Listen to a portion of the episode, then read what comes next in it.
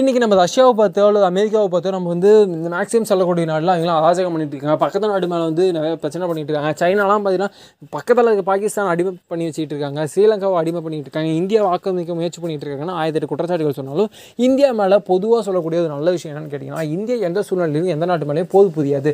இது வரைக்கும் வாலாற்றலாம் அப்படி பொதிஞ்சதும் இல்லை அப்படின்னு சொல்லுவாங்க.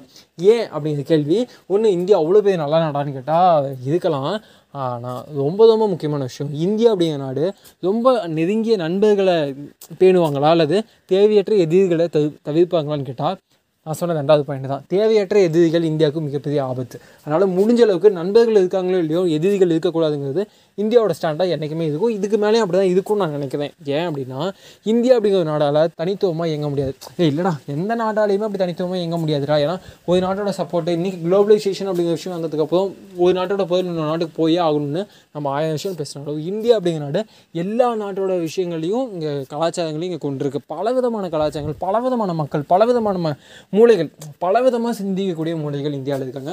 இந்தியாவோட தனியாக இயல்பட முடியாதான செயல்பட முடியாதுன்னா முடியும். கண்டிப்பாக முடிய முடியாதுன்னு இல்லை ஆனால் அதுக்கு புதிய இந்தியா பிறக்கணும்னு சொல்லுவாங்க. ஏன்னா இன்னும் நிறையா விஷயங்கள் மாற வேண்டியது. நம்ம இன்றைக்கி யூஸ் பண்ணிகிட்டு இருக்க ஒரு கூகுள் இல்லாமல் நம்மளால் கேஷுவலாக நம்மளால் வாழ்ந்துட முடியுமா? ஏ முடியும்டா ஏன்டா முடியாதுன்னு வாய்ப்பு இல்லை ஜென்ரலாக நம்ம ஒரு கவர்மெண்ட் ரெஜிஸ்ட்ரேஷனுக்கு நீங்கள் ஒரு ப்ரௌசிங் சென்டருக்கு பார்த்தீங்கன்னா கூட அங்கே கூகுளில் தான் நம்ம சர்ச் பண்ணுவோம். ஸோ அது மாதிரி மேப்ஸுக்கு கூகுளில் தான் யூஸ் பண்ணிகிட்டு இருக்கோம். கூகுள் அப்படிங்கிறது ஒரு மிகப்பெரிய ஒரு தளமாக மாறிடுச்சு உலகம் ஃபுல்லாக இருந்தாலுமே இந்தியாவில் ரொம்ப முக்கியத்துவமான விஷயம். இன்னொன்று யூடியூப் யூடியூப் இன்றைக்கி நமக்கு மிகப்பெரிய விஷயங்களை சொல்லி கொடுத்துட்ருக்காரு நிறையா சில தப்பான விஷயங்கள் இருந்தாலும் நிறைய நல்ல விஷயங்கள் அதில் இருக்குது நிறைய பேர் அதை டிபெண்ட் பண்ணி இன்றைக்கி வந்து ஒரு தொழிலாகவே மாற்றி அதை ஒர்க் பண்ணிகிட்ருக்காங்க அது அப்போ இன்றைக்கி மெயினாக அந்த ஆன்லைன் கிளாஸ்லாம் வந்ததுக்கப்புறம் அதுக்கு கொஞ்ச நாள் முன்னாடியுமே இப்போ எஜுகேஷனுக்கு யூடியூப் ரொம்ப ரொம்ப முக்கியமான பிளாட்ஃபார்மாக பார்க்கப்பட்டுருக்கு இல்லையா?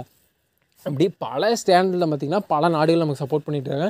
இன்றைக்கி நம்ம சைனா என்ன தான் பெரிய பகை நாடுன்னு சொல்லிட்டு இருந்தாலும் மேக்ஸிமம் ஆஃப் த பொருள் பார்த்திங்கன்னா நம்ம அங்கேருந்து நிறைய இம்போர்ட் பண்ணிகிட்டு இருக்கோம். இந்த மாதிரி இந்தியா பல நாடுகள் சின்னதாக நான் சொல்லிட்டேன். இன்னும் ஒவ்வொரு நாட்டுக்கும் நீங்கள் எந்த உலகத்தில் நூற்றம்பது நாட்டுக்கு மேற்பட்ட நாடுகள் இருக்குதுன்னு சொல்கிறாங்கல்ல ஒவ்வொரு நாட்டுக்கூடையும் இந்தியா ஏதோ ஒரு வகையில் தொடர்பு கொண்டிருக்கும். ஏதோ ஒரு வகையில் அவங்களுக்கும் நமக்கும் வந்து ஏதோ கனெக்ஷன் இருந்துக்கிட்டே இருக்கும். கொஞ்சம் யோசிச்சு பாருங்க. ஃபார் எக்ஸாம்பிள் இன்றைக்கி வந்து துபாய்க்கும் இந்தியாவுக்கும் மிகப்பெரிய ஒரு நட்பு இருக்குது அதுக்கெல்லாம் காரணம் என்னன்னு நினைக்கிறீங்க? சில சில சில யாருமே வந்து ஏ நீ நானும் நண்பன் சும்மாலே அவனை சொல்லிட மாட்டான். நம்மளால அவனுக்கு ஏதாவது காரியாக வேண்டியதோ இல்லை அவனால நம்மளுக்கு ஏதாவது காரியாக வேண்டியதோ இல்லை ஃப்யூச்சரில் டே இவன் கூட இவன் நல்ல மனுஷனாக இருக்கான்பா இவன் ஒரு மிகப்பெரிய டேலண்டாக நல்லா உதவாம்பா அப்படின்னு நம்ம மைண்ட் செட்டுக்குள்ள நாம் வெளிப்படையாக நம்ம சிந்திக்கலனாலும் நம்ம சப்கான்ஷியஸ் மைண்ட் அப்படி யோசிச்சுட்டு இருக்கோம். ஸோ நண்பர்கள் வந்து தேவையான இதுகளை விட ரொம்ப ஆபத்தானவங்க